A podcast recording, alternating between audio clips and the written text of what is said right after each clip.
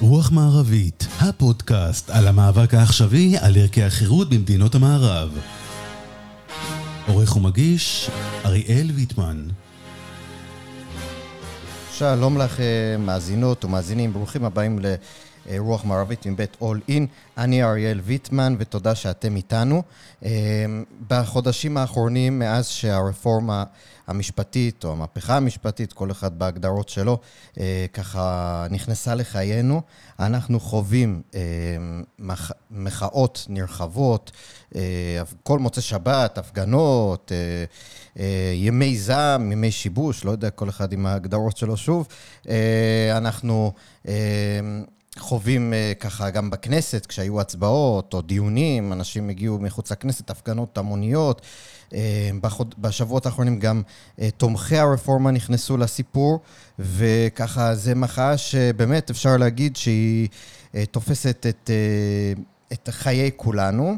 תומכי הרפורמה טוענים בכל מקום שהם, וגם במחאות וברעיונות שהם עשו, שהם לא מקבלים ביטוי הולם, או ביטוי אפילו שוויוני, כמו שמקבלים, או רוח גבית, כמו שמקבלים מתנגדי המהפכה המשפטית. הם תומכי רפורמה, אלה מתנגדי המהפכה המשפטית, זה מעניין גם איך שמציגים את הדברים.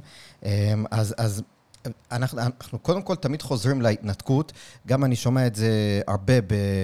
ב באמצעי תקשורת, מה שנקרא, שיותר אה, סימפטיים לימין.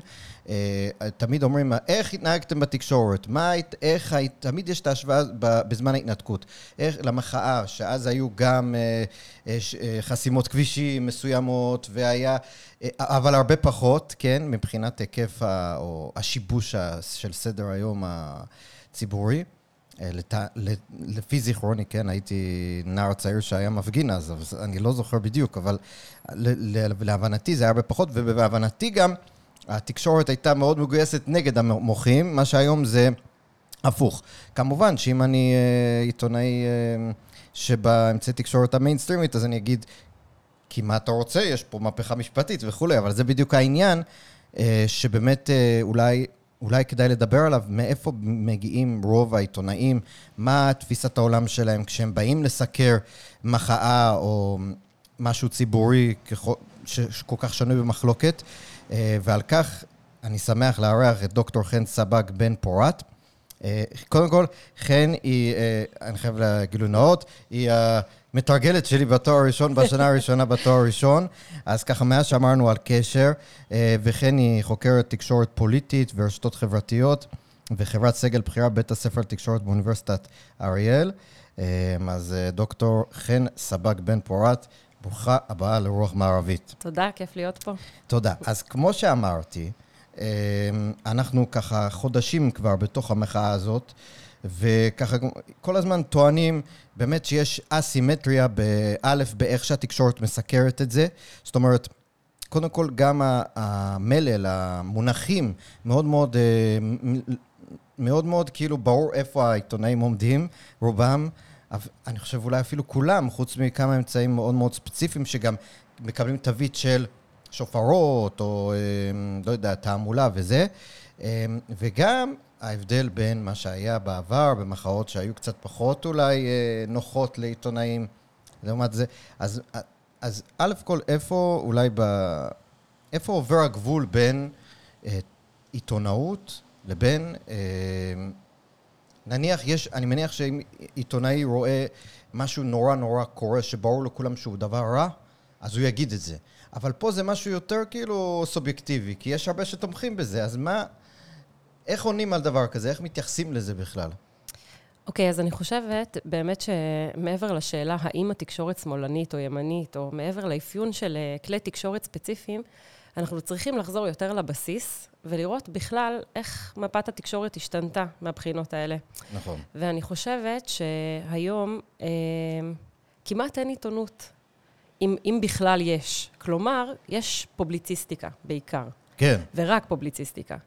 כלומר, אם פעם היה איזשהו פרסטיג' אה, לאיזשהו כלי תקשורת או לעיתונאים שלא ידעת מה הדעות שלהם, כלומר, הייתה איזושהי התיימרות להיות אובייקטיביים, נכון. כן? הרי בוודאי אז אם יש לך את הטוויטר, אה, אתה פותח ואתה רואה מה כל אחד חושב. בדיוק, בדיוק. כלומר, אין, אפילו אף אחד לא מתיימר היום להגיד אה, נכון. שאף אחד לא יודע מה העמדות שלו.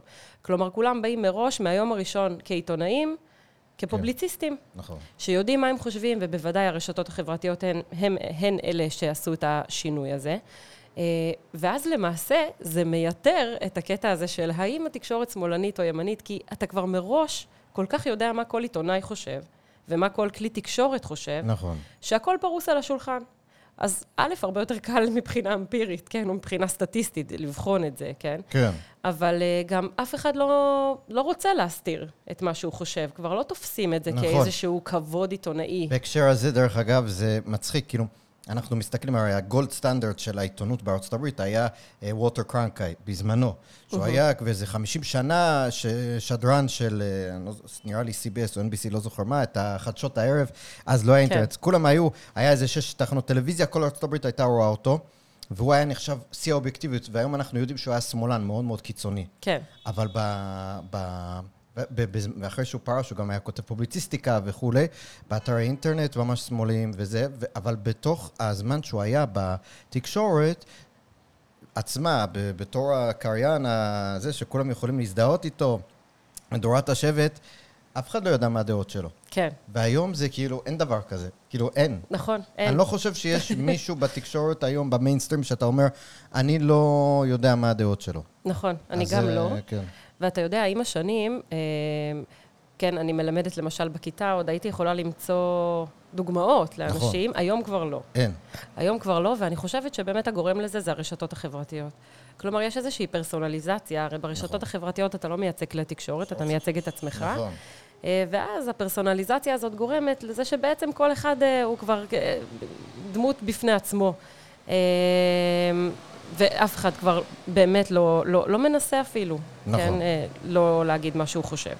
אז מה זה פה, נגיד בהתנתקות, אם אני, זה היה, הרשתות החברתיות עדיין, עדיין היו פחות אה, דומיננטיות. נכון. ב-2005. נכון. אני זו, לא, לא היה לי אז פייסבוק, אני פתחתי פייסבוק 2008, טוויטר נכון, עוד גם לפני. איזה שלוש שנים. כן. אז, אז, אז רוב האנשים פה לא היה להם, אני חושב, עדיין רשתות חברתיות.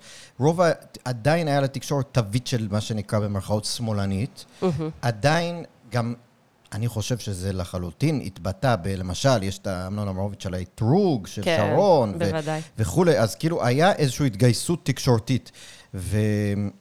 ומצד שני, לא היה, נגיד אם אני מאוד התנגדתי לאותו אתרוג, לא היה לי איפה לספר על אותו אתרוג, כי את- לא היה רשתות חברתיות איפה להתבטא. אז כאילו, נכון. אז אז זה קודם כל, ו... אז השאלה, מה יותר עדיף? והיום שרוב התקשורת, אנחנו יודעים איפה היא עומדת, או שעדיף, אבל אנחנו יכולים להגיד את זה. היום אין לנו איך להגיד את זה, אז לא היה לנו איך להגיד את זה, אז אני לא יודע מה יותר עדיף. מצד שני, לפחות היינו, כאילו לא יודע מה, מה, מה, מה את חושבת על זה, איך זה השפיע על ה... אז תראה, גם אז, אה, כן, מהפרספקטיבה שלך, באמת, אתה אומר, התקשורת הייתה שמאלנית בהתנתקות, כן. וגם אה, יש מחקרים שמראים את זה. אני מניח, כן, יש אה, מחקר של דוקטור אבי גור שעשה באותו, באותה תקופה על ההתנתקות, כן. ובדק סיקור של כלי תקשורת. אבל אם היית שואל את העיתונאים אז, אני, אני, אני בטוחה שגם אז הרבה אנשים היו אומרים שהם לא באים מפוזיציה, כאילו, שהם אבל באים... גם היום אה, כולם אומרים, ברשתות כן. זה משהו אחד, ובתקשורת אני עושה, ב- ב- ב- ב- ב- בטלוויזיה אני עושה משהו אובייקטיבי. זה כן, תמיד ה- כן. ההפרדה בין הדעות לזה. למרות שאני חושב שזה בלתי אפשרי בסוף. אה, בלתי אפשרי. בסוף אתה בא עם תפיסת עולם מסוימת, אתה לא יכול אה, לנטרל אותה מת- 100%. אתה יכול לנסות, אני לא יודע אבל אם זה כדאי. זאת אומרת, אני חושב שהרבה יותר עדיף ש... הנה, ערוץ 14, עד כמה שאני, יש לי ביקורת על ערוץ 14, כי אני לא חושב שהם, אני חושב שהם יותר עושים פרסונליזציה לפוליטיקאי ספציפי. אה, והם לא באמת באים מתוך, לפחות כרגע, אה, לא מתוך איזושהי עמדת עולם ימנית אידיאולוגית, אבל, אבל כן רואים שיש תזוזה לשם, כי אנשים באמת הם מרגישים שהם לא... זאת אומרת, בסוף הם יכולים לבחור והם בוחרים ללכת לשם. בדיוק. אני חושבת שבאמת הנושא של ערוץ 14 זה איזושהי תגובת נגד. כן. כן? איזושהי תגובה קיצונית של uh, הרבה שנים לא היה לנו כלי בסדר גודל הזה. נכון. כן, בוודאי שהיו כלי תקשורת, כאילו, כמו ערוץ 7 וכמו מידה, כן, אבל אתה אבל יודע, סגרו א', אותם. כן, טעות שלו. א', אה, זה היה באמת אה, פיראטי, והיו המון מלחמות נגד כלי התקשורת האלה. וב', אה, הם לא הגיעו לסדר גודל אה, של כלי התקשורת הגדולים באמת. כן. כלומר, מי שמתחיל להתקרב לזה היום, ואנחנו רואים את זה בפעם הראשונה בעצם, הרייטינג. זה ערוץ 14, כן. כן. עכשיו, התופעה הזאת של עליית הרייטינג בערוץ 14 בתקופה כל כך קצרה ועלייה כל כך מהירה, זה באמת משהו קיצוני. כלומר, נכון. זה לא משהו שהיה... וזה גם מאז הרפורמה המשפטית, זה ממש ככה. בדיוק, בדיוק. זה פשוט uh, תגובת נגד uh, פר אקסלנס לרפורמה. כן. כלומר, הם אומרים, אנחנו רואים את ההפגנות, אנחנו רואים את הסיקור, אנחנו רואים את, ה, לא רוצים את לשמוע את זה האופן ככה, שבו... ו... בדיוק. כאילו, אנחנו רוצים כבר לפתוח טלוויזיה ולשמוע מה שאנחנו חושבים. כלומר, כן. עד היום לא הרגשנו את זה בתקשורת המסורתית. כלומר, כן, ב-15-20 השנים האחרונות היינו יכולים לפתוח פייסבוק ולראות שם אנשים שחושבים נכון. כמונו, אבל את התקשורת המסורתית לא יכולנו. כלומר, לא יכולנו לשבת מול הטלוויזיה בשמונה בערב ולשמוע שדרן בתקשורת המסורתית שאומר את מה שאנחנו חושבים. ופתאום, כשזה צץ, אנחנו רואים איזושהי תגובה מאוד אה, חזקה. נכון. כן, שזה באמת העלייה ברייטינג של ערוץ 14. רגע, אבל יש לי איזושהי הערה על זה, אבל אני רוצה לשאול משהו יותר, אה, אולי יש על זה מחקרים, אני לא יודע, אה, כי אני פחות מתעסק, את אולי יותר... למשל, שהתקשורת בוחרת, התקשורת, ערוצי טלוויזיה, אין תקשורת אחת, שנגיד ערוץ 12, 13, 11, אה, כאן 11, ורוב העיתונות המרכזית בישראל בוחרת לקרוא באופן רשמי למהלכי הממשלה בנושא המשפטי, מהפכה משפטית. זאת אומרת, המינוח משתנה.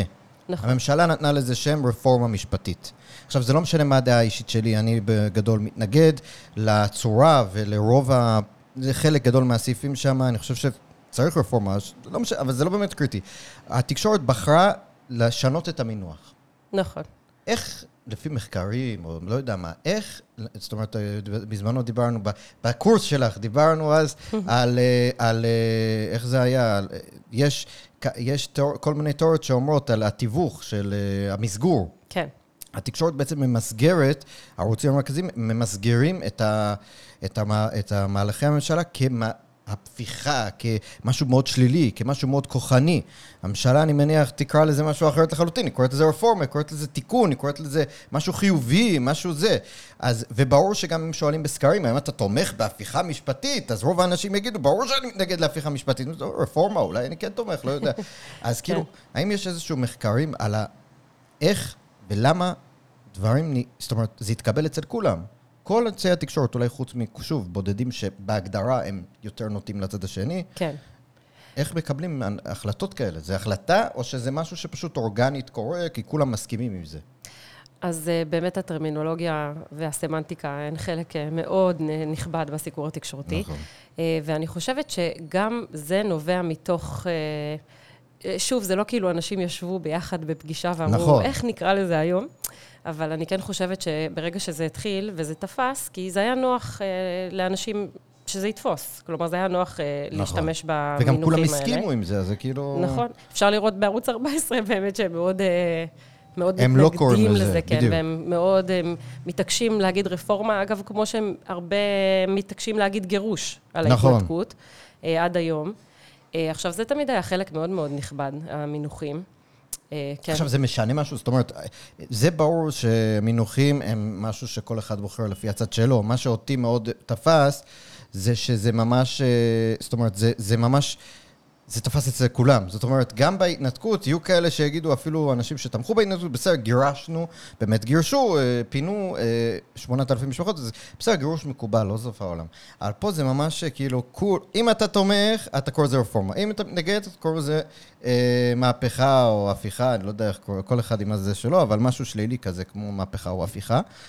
השאלה גם היא, האם המינוחים האלה משפיעים בפועל על עמדות הציבור, כמו שאני תיארתי את זה, או שזה שטויות, בסדר, מה זה משנה מה השמות? יש על זה מחקרים גם? אז דווקא באמת מחקרים מראים אה, שהרבה פעמים זה משכנע את המשוכנעים, כן. אבל זה רק גורם להתנגדות יותר גדולה בקרב המתנגדים. כלומר, אנחנו רואים למשל אה, במחקרים שעוסקים בבחירות, כן, לצורך העניין, שדווקא, אה, כן, אם ניקח למשל אנשים שמצביעים ליכוד באופן קלאסי, שוב, למרות שגם היום יש פרסונליזציה נכון. בהצבעה, גם שם אין בדיוק מפלגתיות. נכון, זה כן ביבי, לא ביבי כזה. כן. אז אפשר לראות שמחקרים מראים שככל שיורדים, כן, על איזושהי קבוצת אוכלוסייה, נכון. מזלזלים בה, כן, מראים אותה בצורה נלעגת, כן. הם דווקא יצאו יותר להצביע. זה כלומר... קצת כמו אה, טראמפ ב-2016, בדיוק. שממש אמרו, the basket of the, הילרי אמרה, הם אה, basket of deplorables, הם כאילו אנשים רעים, ממש. היא- בדיוק. זה, וזה יצר תגובת נגד אצל הרבה אנשים, אה, היא קוראת לנו אנשים רעים, אנחנו נלך דווקא להצביע לטראמפ. בדיוק. למרות שהוא גם לא משהו. כלומר, יש את התופעה מצד אחד שכן אנשים מתביישים, כן, להגיד במה כן. הם מצביעים. הרבה פעמים זה. היה מאוד בולט בארצות הברית, אבל נכון. מצד שני, כשהם יצטרכו לצאת להצביע, הם שוב ירצו לעשות איזשהו דווקא פסיכולוגי כזה, של כן. אתם יורדים עלינו ואתם לועגים לנו, אז אנחנו נצא להראות את הכוח שלנו נכון. איפה שאנחנו יכולים. אה, וגם, זה, אני חושבת שזה בולט עכשיו. כלומר, שמה? אנשים, אני חושבת שהרבה יותר מ, אה, מזה שמתנגדי הרפורמה, כן. אה, סליחה, תומכי הרפורמה, ירגישו, אוי, אה, קוראים לזה הפיכה, אולי אנחנו נבחן שוב את אה, מחשבותינו ואת האידיאולוגיה שלנו. כן. להפך, כלומר, זה יוצר איזושהי תגובה של, אה, אוי, איך הם מגזימים, כאילו, באיך שהם קוראים, והנה שוב דיקטטור, והנה כן. שוב הפיכה. כלומר, נהייתה גם איזושהי אינפלציה בהגדרות. כלומר, בגלל זה אני אומרת, זה לשכנע את המשוכנעים, כן. ולגרום ל- ללא משוכנעים להתנגד עוד יותר. נכון. עכשיו, משהו מעניין שאותי ככה, כשהסתכלתי, גם קראתי כל מיני כתבות לקראת שדיברנו, ואחד המעניינים זה שהרבה פחות אנשים צופים בטלוויזיה היום מפעם. זאת אומרת, רוב האנשים, במיוחד הצעירים, יש להם נטפליקס, יש להם אמזון פריים, אני יודע מה, או דיסני, דיסני פלוס וכל זה, וחדשות הם מקבלים, או בטוויטר, או באינסטגרם אפילו, ובטיק טוק, אני יודע מה.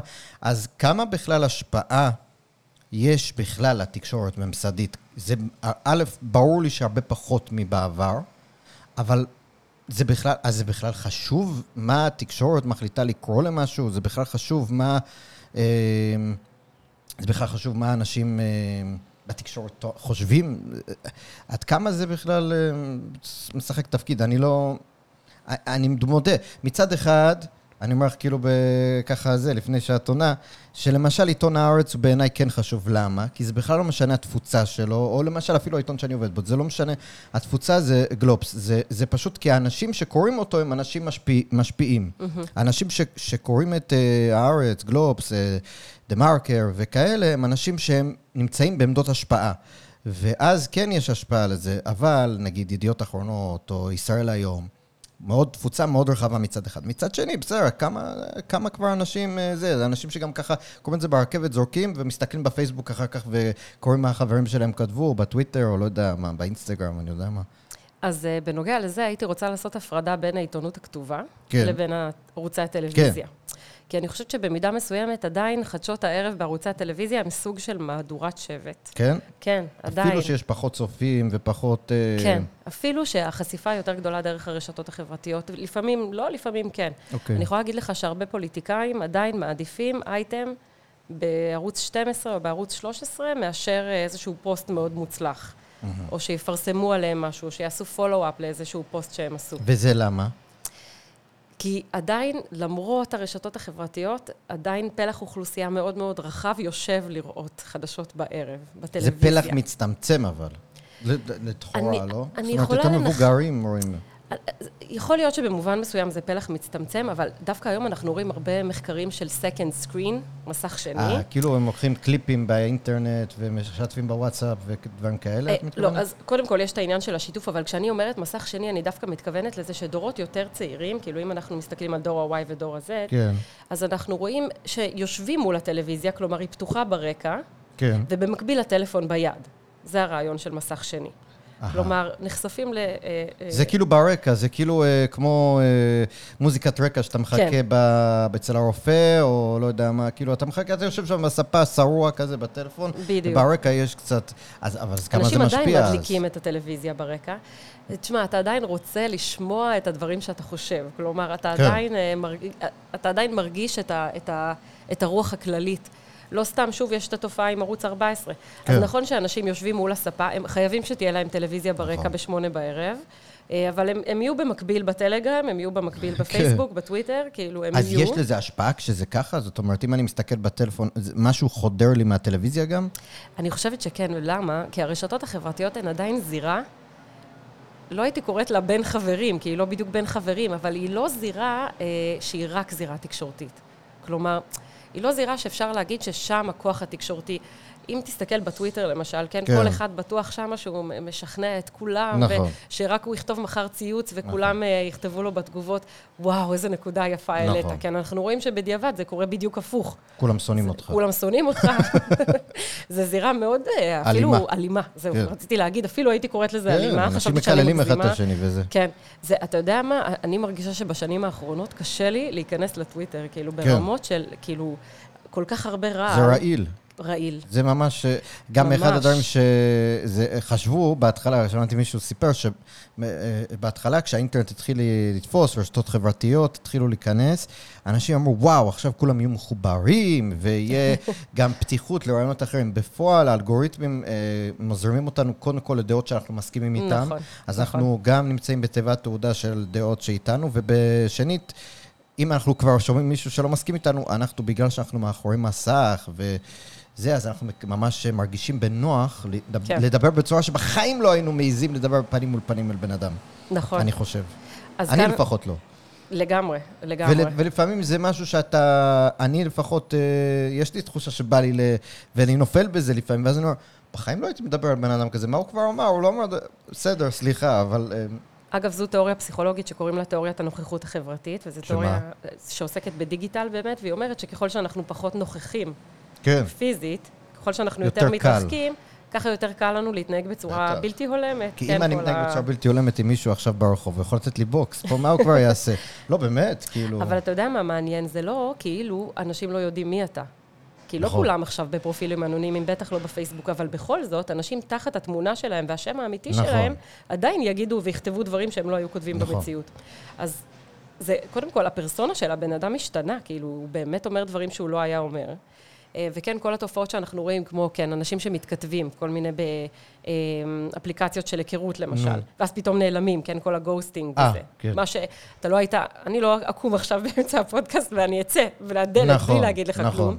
אז זה גם תופעה שהיא חלק מתיאוריית הנוכחות החברתית, אבל בכל הנוגע לשיח שנאה, וואו, זה כל כך בולט בטוויטר. אז מה זה עושה לנו מבחינת ה... זאת אומרת, יש עכשיו בישראל 50 אחוז פלוס מינוס, כן? אני עושה כן. פה רדוקציה. חצי מהעם חושב ככה וחצי מהעם חושב ככה על הנושא המשפטי. חצי, וגם, ולא רק, אבל זה ככה התפרץ על הנושא המשפטי, אבל זה, אני חושב, יושב על הרבה מאוד דברים אחרים, על ממש, יש פה מלחמת תרבות. כן. חצי מהעם ככה, חצי מהעם ככה, ואני באמצע, סתם. אה, אה, אה, וכולם שונאים אחד את השני. ובגלל, וכולנו גם מאחורי מקלדות, ובטלוויזיה, ככה אמרת, מי שמסכים הולך רואה ערוץ 12-13, מי שלא מסכים רואה ערוץ 14. אה, או הפוך, לא משנה. מה זה עושה ללכידות החברתית, ליכולת שלנו באמת להגיע להבנה?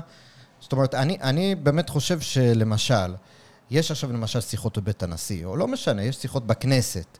הרבה מהדברים האלה הם כל כך קטנוניים, הוויכוחים על פרטי הרפורמה וזה, אפשר להגיע איתם להסכמות, אבל אני חושש שבגלל ה...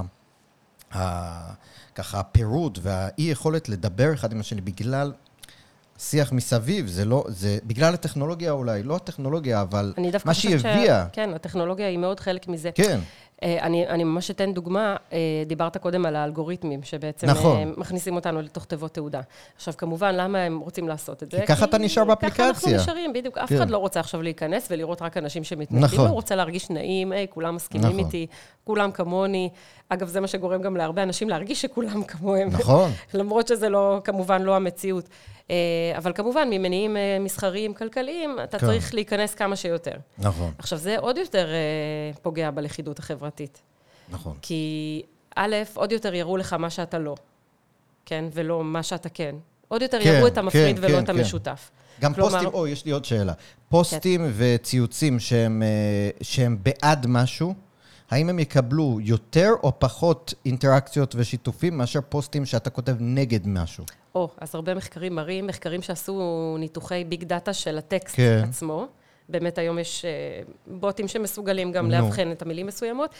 וכמו כמו שאתה חושב. נגד. שיח שנאה, בוודאי. זה לא בהכרח אה, שנאה. אם אני כותב ביקורת מאוד חריפה על איזה פוליטיקאי, כן. או אם אני כותב פוסט מפרגן לאיזה מהלך של פוליטיקאי. אה, לא, לא, לא. אז שיח שלילי, כן. נקרא לזה. הנגד תמיד יזכה ליותר כן. אינטראקציות ושיתופים וכאלה. מאז ומתמיד. מאז, מאז ומתמיד חדשות חיוביות הן משעממות.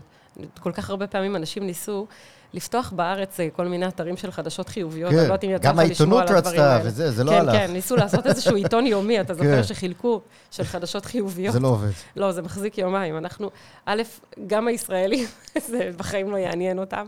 נכון. אה, וגם באופן כללי, אנשים אה, אוהבים לשמוע? כאוס, כאילו. מצד שני, בעיתונות המקומית יותר יש כל מיני זה. ראש העיר חנך, לא יודע מה, כן. גן החיות, בגן החי. לא יודע, בפתח תקווה נולדה קוף, נולד קוף חדש אה, וחמוד שקראו כן. לו זה. זה כן מעניין, אני אני חושב... חושבת שבעיתונות המקומית, כן. כאילו, לא להעליב את העיתונות המקומית, אבל הרבה פעמים צריך אה, להכניס למלא. משהו. אה, לא, אני חושב, כן. יש לי תיאוריה אחרת. מה? מעניין אם בודקים את זה. ככל שהדברים יותר לוקאליים, יש פחות שנאה.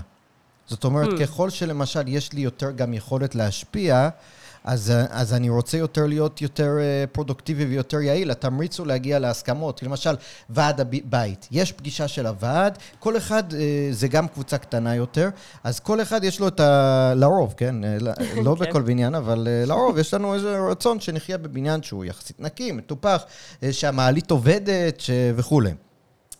ואז ועד השכונה, או לא יודע מה, העירייה, לא יודע מה.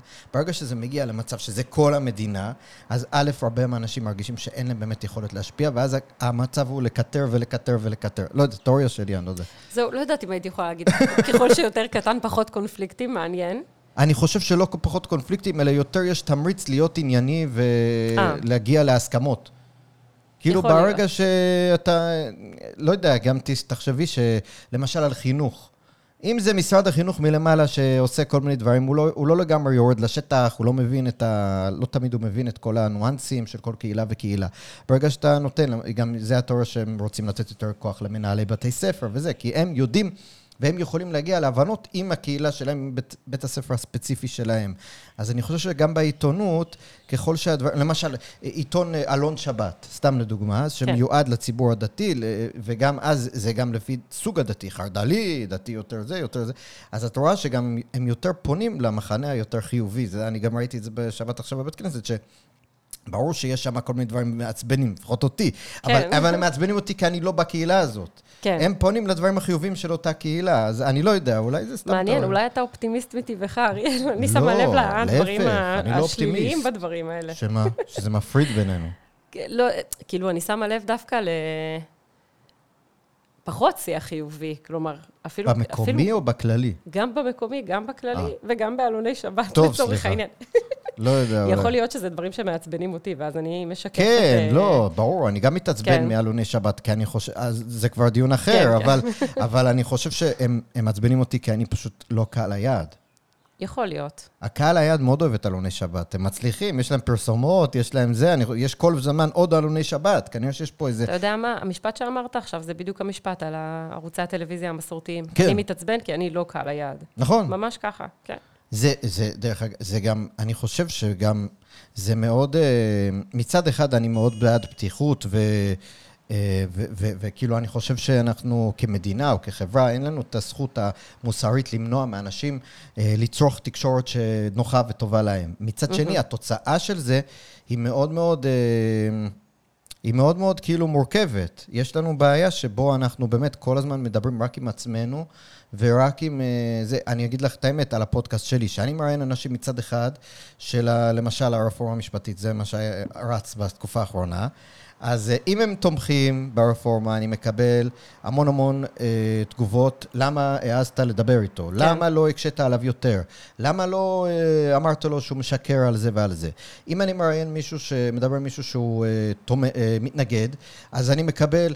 למה הוא השתמש במונחים כאלה ולא, אה, ולא אה, הערת לו? למה אתה... זה... ואני אומר, כאילו, דיברתי עם בן אדם, כן. הוא הביע את עמדתו, אתה לא חייב להסכים. תשמע, כאילו, אני אוהב לדבר עם כל מיני יודע, אנשים. אני חושבת שהנקודה הזאת היא לב הבעיה של הלכידות החברתית, ולמה? אנשים רואים בכלל סוגיות פוליטיות, ובוודאי את הסוגיה הזאת, בצורה מאוד בינארית. כן. בצורה של שחור ולבן, אבל באקסטרים, כן? ממש בקטע קיצוני. אני... הרי אמרת, אני מסכים עם חלק מהמרכיבים, כן? אני לא חושבת שיש הרבה אנשים כן. שמסוגלים לנתח לעצמם את זה שהם מסכימים עם חלק מהמרכיבים וחלק לא. כלומר, מכריחים אותך להשתייך לאיזשהו מחנה. כן. ואתה לא יכול להגיד משהו אפור. נכון. כלומר, התחושה במדינה, ובוודאי ברשתות החברתיות, שוב, כמו שדיברנו, אה, מאלגוריתם שגורם לזה, התחושה היא שאתה צריך לנקוט עמדה. נכון. והעמדה היא תמיד נורא קיצונית, כאילו. אתה לא יכול להיות, לצורך העניין, ליברל מבחינה חברתית, ואז... אה, וניצי מבחינה... ש... ניצי מבחינה מדינית, כן. כן. זה, זה כלומר, יש אנשים שזה לא מסתדר להם, זה, זה דיסוננס. כלומר, אני מרגישה שמשני צידי המטבע, אנחנו לא יכולים להכיל מורכבות. נכון. אי אפשר להכיל מורכבות של בני אדם, או מורכבות של אנשים... השאלה אם זה משהו שהשתנה לאורך השנים. זאת אומרת, אני, אני, יש, ת, יש תמיד את התיאוריה, אם אני לא טועה, זה נקרא תיאוריה בחירה ציבורית, שלה, יותר בנושאים כלכליים, אבל אה, זה גם, אני חושב אפשר להקביל את זה. התיאוריה בעצם אומרת, אם אני אפשט אותה, שרוב האנשים כשהם הולכים להצביע, או, או, או למישהו באיזשהו תפקיד אה, ציבורי, מפלגה, אה, לא יודע מה, יושב ראש ועד וזה, הם מצביעים על סמך, אה, לא יודע מה. הנושאים הכלליים, אה, הוא ימני מבחינה מדינית, זה רוב הציבור בישראל פעם היה מצביע מבחינה מדינית, או שהיום מצביעים האם אתה תשב עם ביבי או לא תשב עם ביבי, לא משנה מה. וכל שאר הנושאים, א', אתה לא יכול להצביע עליהם, וכאילו אתה פשוט לא יכול. ואז, ברגע גם שיש... אה, כבר ממשלה וכולי, אז התיאוריה הזאת עוד יותר, אה, אני חושב, אה, חזקה, כי היא אומרת בעצם, יש נגיד תקציב. צריך לה, עכשיו יש תקציב, יש חוק הסדרים. עכשיו רוצים להכניס איזושהי רפורמה שתפתח את השוק ליבוא באיזשהו תחום. לא יודע, איזשהו, אה, נגיד, הטקסטיל. היום הטקסטיל כבר פתוח, אז, אז אני לא מעצבן אף אחד, ואז, ואז נגיד בעבר, ואז הציבור ירוויח מזה. ירדו מחירים, אבל הציבור אין לו פנאי עכשיו ללכת לכנסת ולעשות לובי לטובת uh, פתיחת הזה. מי יש לו פנאי? תעשיית הטקסטיל. בדיוק. ואז הם מתמקדים בנושא צר. זאת אומרת, התיאוריה אומרת שבעצם בגלל שהם מתמקדים בנושא צר של הציבור הרחב, שמרוויח מזה, אין את הקשב, את הזמן, את היכולת להגיע באמת וזה, אז הרבה פעמים, לרוב, הציבור מפסיד ובעלי האינטרס uh, מנצחים. אז אותו דבר כאן, שאת אומרת, כאילו, בסוף רוב הציבור אין לו פנאי עכשיו לדון בכל דבר ודבר, ואין לו זה, אז הוא מקבל החלטות מאוד מאוד, אה, מאוד בינאריות, כמו שאת אומרת, בדיוק. והשיח גם הוא מאוד מאוד, אה, מאוד מקוטב. ממש. הרי... הרי אני זוכר שהייתי בכנסת וזה, יש אנשים ביש עתיד שהסכמתי איתם בהצעות חוק מסוימות, למשל, ואנשים מהליכוד כמובן שלא הסכמתי, ואני לא מסכים עד היום. אז כאילו, יש לך מגוון שאתה יכול להגיע להסכמות בדברים מסוימים, אבל זה לא קורה הרבה פעמים כי, כי הס, הסוף הנבחרי ציבור הם שיקוף של המצביעים שלהם. כן. והם, ותקשורת שמלבה את זה ו, ומתמרצת את זה. נכון. האמת שגם כל הנושא של משמעת קואליציונית זה משהו שמתמרץ את זה. אם תסתכל על החוק שלא עבר השבוע, מאסר עולם על אינוס קטינים.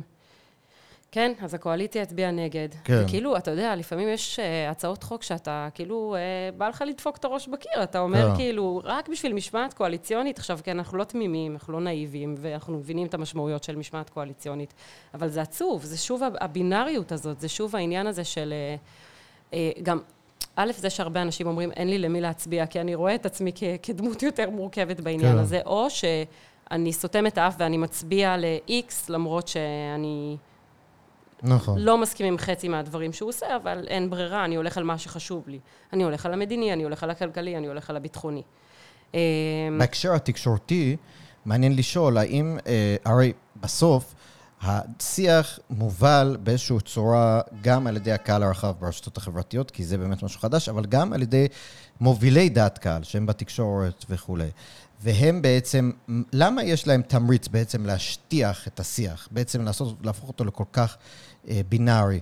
הרי זה, זה עוזר לרייטינג, זה, זאת אומרת, מצד אחד, אה, זה באמת, כמו שאת אמרת, מאוד מאוד מקטה ומאוד עושה את הכל אה, שטחי, ומצד שני, אולי זה מביא אנשים, כי זה יותר... שאנשים צועקים אחד על השני, זה תמיד עובד טוב בטלוויזיה, נראה לי. לגמרי, לגמרי. אפילו שזה לא מקדם שום דבר מבחינה מעשית, נכון. מבחינת החברה ומבחינת זה.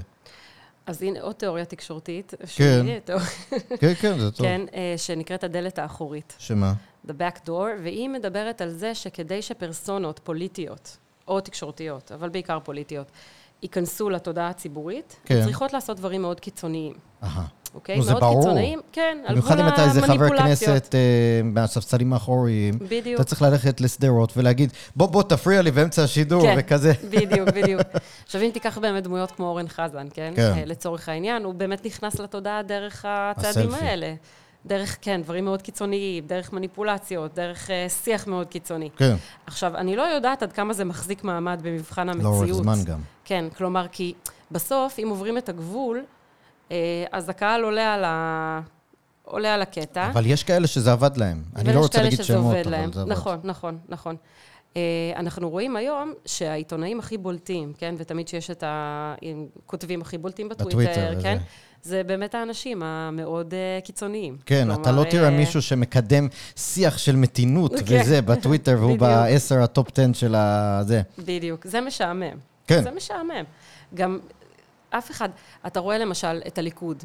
ביבי כבר מזמן לא מנסה, אגב, הוא ניסה הרבה בסוף שנות ה-90 ובתחילת שנות מה? ה-2000, לדבר גם למצביעי מרכז. כן. כן, הוא ניסה להביא... היום הקמפיין הוא רק לבייס. רק לבייס, כולם מבינים שאין טעם, הוא מבין שאין טעם אה, בכלל להביא מצביעים מהמרכז. אבל זה גם הגיוני, כי גם כל ה... זה, זה, אני חושב שצריך לעשות על זה יום אחד אה, מחקר רציני בתקשורת, כי אני חושב שאנחנו תוך כדי המהלך הזה, אז כאילו קצת קשה לבדוק את זה תוך כדי, אבל בגדול כל השיח השתנה, אני חושב אולי מ-2015. תמיד נתניהו היה גם תקשורתית עורר המון המון אמוציות, לטובה או לרעה, כן? אבל משהו קרה בסביבות, אני, אני לא, זו הערכה שלי, שפתאום הוא הפך להיות... כל הנושא של המערכת. כן. זאת אומרת, כשהיה את הארבע, חמש מערכות בחירות עכשיו, מה היה הנושא שלהם? דיברו על נושאים, אבל בסוף, בסוף, הלכת לקלפי והצבעת למפלגה שתשב עם נתניהו, או מפלגה שלא תשב עם נתניהו. בדיוק. זה, זו הייתה השיקול שלך. מפלגות שלא עמדו בזה, לא עברו את אחוז החסימה. אחת מהן אני הצבעתי להן. מפלגות שלא דיברו בשפה של אה, כן ביבי, לא ביבי, בסוף, ש... ברור שדיברו על דברים אחרים, אבל ה... המסביב היה כן ביבי, לא ביבי. אתה לגמרי. תשב, תמיד גם שואלים אותך בראיונות בטלוויזיה, בא יושב ראש מפלגה. לא שואלים אותו על מדיניות, לא שואלים אותו על, אה, אה, לא יודע מה, מה הוא יעשה אם יקרה ככה וככה, מה הוא יעשה בנושא כלכלה, בנושא ביטחון, בנושא... כמעט תמיד השאלה הראשונה, אז אתה תשב עם נתניהו או לא תשב עם נתניהו? מי יהיה בקואליציה שלך אם אתה לא תשב עם הליכוד? מי יהיה זה? בדיוק. ואתה אומר, זה באמת מה שמעניין את הציבור?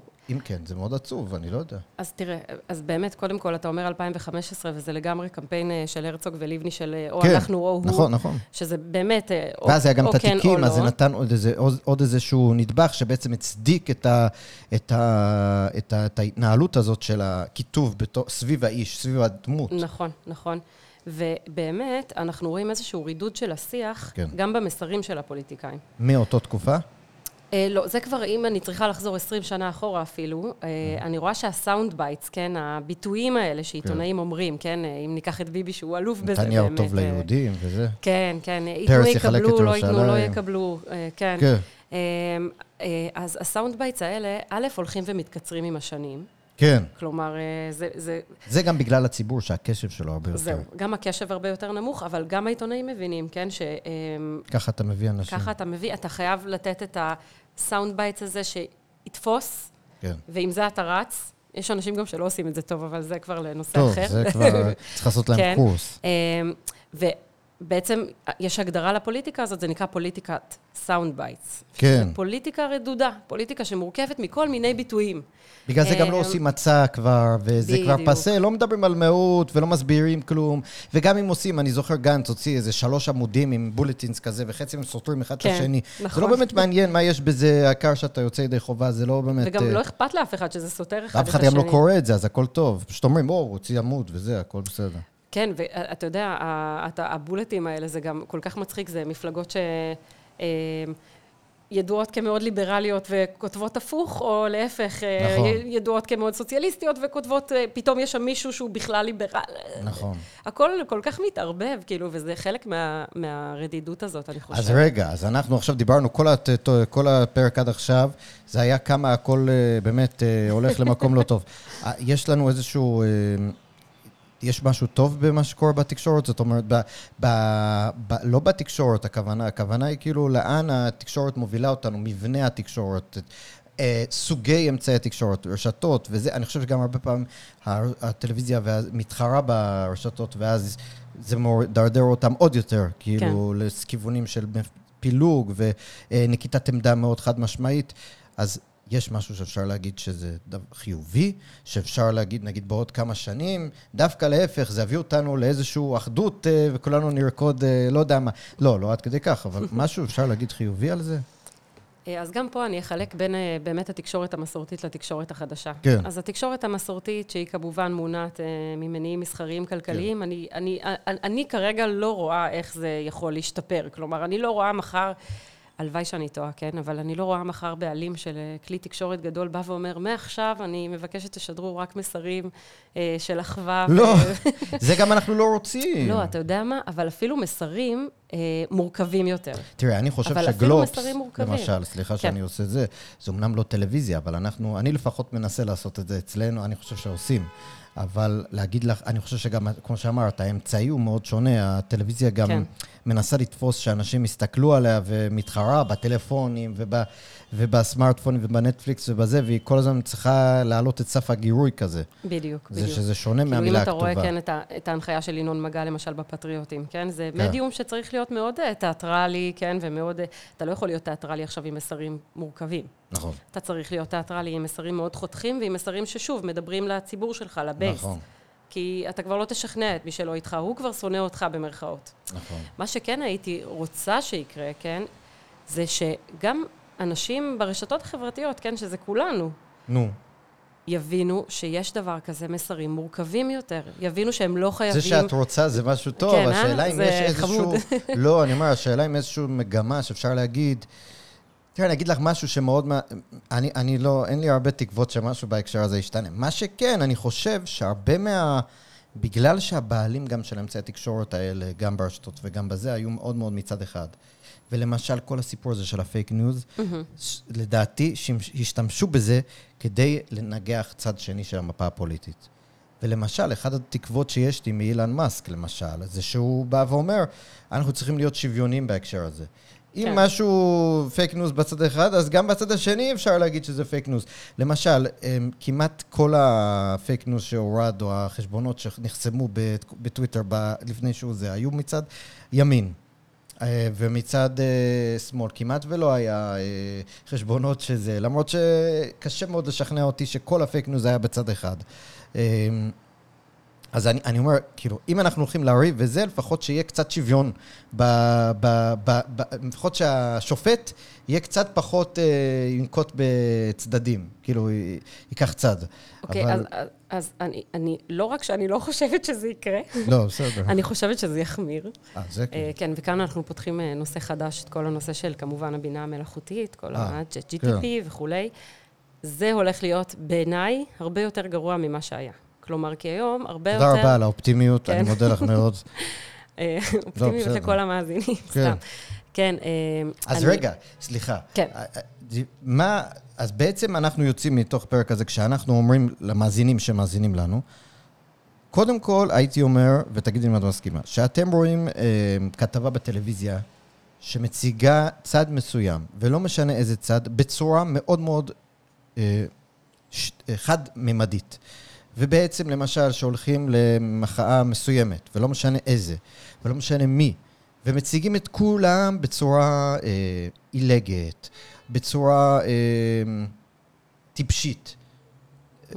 אז תטילו בכך ספק. אני חושב בדיוק. שזה א', וב', גם לכיוון הפוך, כולם נחמדים וחכמים ונאורים, גם תטילו בכך ספק.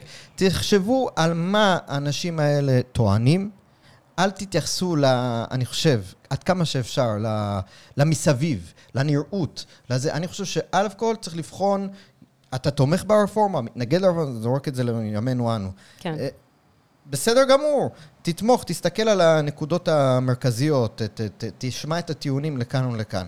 אני חושב שזה מאוד מסוכן, כאילו, לקנות את מה שמוכרים לך, במאה אחוז.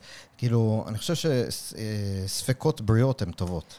בדיוק, אני, אני חושבת שצריך, א', לזכור כל הזמן שכולנו, ובמיוחד האנשים שאנחנו נחשפים אליהם, מגיעים מתוך פוזיציה. כן. וב', לפתח באמת חשיבה ביקורתית ולהבין מאיפה זה נובע, ולא לקבל כמובן מאליו כל מה שאנחנו שומעים, כן? אני תמיד אה, אה, אומרת אה, לסטודנטים את הדוגמה שמישהו, כן, כשילדים מתווכחים, הם אומרים, אבל זה היה כתוב בעיתון, כן? אז נכון. אה, בוודאי שזה נכון. אבל זה כבר לא ככה. אבל זה בוודאי כבר לא ככה, וצריך להבין וגם שזה לא ככה. פעם זה לא היה ככה, פשוט לא נכון, ידענו את זה. בדיוק, בדיוק. היום צריך פשוט לפתח הרבה יותר חשיבה ביקורתית, גם משמאל וגם מימין. להבין שבסופו של דבר, אה, עמדות קיצוניות, כן, זה משהו שהוא... שצריך לבקר אותו. כלומר, במובן מסוים, העולם הוא לא כל כך שחור ולבן. נכון. כלומר, לנסות לראות עוד גוונים, גם כשאנחנו נחשפים לכל כלי תקשורת מכל סוג. כן. עכשיו, שוב, ממש, כן, לקראת סיום, אני כן, כן, כן. כל הנושא של הבינה המלאכותית זה כבר שעומדים להציף אותנו בכמויות fake news ובצורה כן. כל כך הרבה יותר טובה. רואים עכשיו את התמונות, שבו זה ממש נראה אמיתי, כאילו כן. בן אדם אה, עושה משהו, זה לא הוא בכלל, או למשל פרסומות, עכשיו ראיתי בארצות הברית, שעושים ממש קמפיינים פוליטיים פרסומות, ש-AI ניסח את כל הפרסומת. כן, לפי, אה, נותנים לו איזשהו אה, פחות או יותר הגדרה, והוא פשוט עושה לך פר, אה, פרסומת אה, חד משמעית, וזה, וכאילו... אז בזה אני ממש חושבת שלצערי, כן. א', במיוחד בתהליכים של בחירות, כן. אבל גם בשוטף, צריך להיות הרבה יותר חשדנים. כן, אה, אפילו אם אתה רואה בן אדם עושה משהו בסרטון, כן. עושה פשע מול העיניים, רוצח מישהו, לא, באמת, זה לא יכול להיות שזה בכלל לא. כן, האמת שזה... עם הדיפ פייק וכל השטויות נורא, האלה. כן. כאילו, מה שדיברו אז אה, בנושא של קלינטון וטראמפ, כן, על ה fake news ועל ההתערבות כן. הרוסית וכל זה, זה הולך להיות מיליון. כלום כן. ממה שהולך להיות. אני אומר, בבחירות הקרובות, עוד שנה, בארצות הברית, זה- הדבר הזה יתפוס חזק. כאילו. כן, אתה יודע, זה כבר לא יהיה אה, אה, בוט כזה שכותב לך, במי אתה הולך להצביע, ואז אתה צריך לבחור. כאילו, כן. זה יהיה אנשים ממש שפונים אליך, כן, נכון. אנשים במרכאות, כן?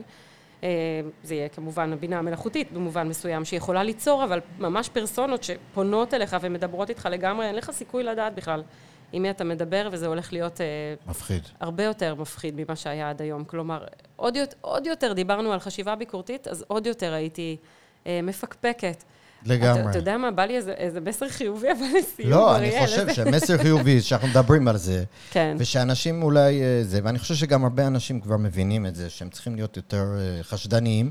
אני חושב שגם בעיקר, סליחה שאני אומר, הדור המבוגר יותר, שלא גדל עם הטכנולוגיה וזה, אני מקבל הודעות מחברים מבוגרים שלי, זה אמיתי, כן. וזה חרטוט אחד, זה כל כך ברור, אבל הם לא זה, וצריך כאילו, אני חושב שבהקשר הזה צריך להג... מוד... מודעות, שאנשים יבינו שיש כאן איזשהו... מאוד מאוד קל לפברק דברים, מאוד מאוד קל אה, להפיץ שטויות, ויש לאנשים אינטרס לעשות את זה, במיוחד אם, אם משהו מאוד מאוד מסתדר עם האידיאולוגיה שלך, כן, ועם המחנה הפוליטי שלך, תטיל עוד יותר ספק. ממש. כי לא תמיד זה, זה בכוונה אתה בעד זה, אתה, אתה רוצה להאמין בזה. נכון. אז אל תאמין, תחכה. אה, אז אני חושב שזה חיובי. אז קודם כל אני רוצה להגיד לך שתודה רבה שהיית איתנו. תודה שהזמנת אותי. היה כיף, למרות שאנחנו בדיכאון פה. סתם לא. אנחנו פשוט אה, מוד... אה, צריכים אה, קודם כל לדעת שיש bias, יש אה, הטיה תקשורתית, והיא תמיד תהיה שם. ואנחנו חווים את זה ביתר שאת עכשיו, כשאנחנו קצת עושים אמריקניזציה, לדעתי, של שוק הטלוויזיה קצת, כי למשל בארצות הברית יש פוקס. שהם ימין, ואז יש לך MSNBC ו-CNN שהם שמאל, ומי שרוצה להאמין במה שהצד הימני אומר, מסתכל בפוקס, כן. או בניוזמקס, או לא משנה מה, עכשיו שפיטרו את טאקר, לא יודע איפה הוא ילך, ויש לך את MSNBC ו-CNN, ש, אה, שאם אתה מאמין בצד הדמוקרטי, אז זה ממש, אה, אה, כמו שהיה פעם עיתונות מפלגתית, היום עיתונות מודפסת, היום יש לך טלוויזיה מפלגתית כמעט. נכון, אז ממש אה, אני ככה. חושב שלהיות מודע לזה, ולהבין שאתה, שאתה לא, ש, שלראות, אין בעיה, אבל פשוט כאילו, תדע מאיפה אנשים באים, זה חשוב. אז תודה רבה לכם, לך ולכם, מאזינות ומאזינים. תודה רבה שהייתם איתנו. אתם יכולים למצוא אותנו בספוטיפיי, באפל, בגוגל, אה, ברשתות החברתיות, וזהו, נשתמע.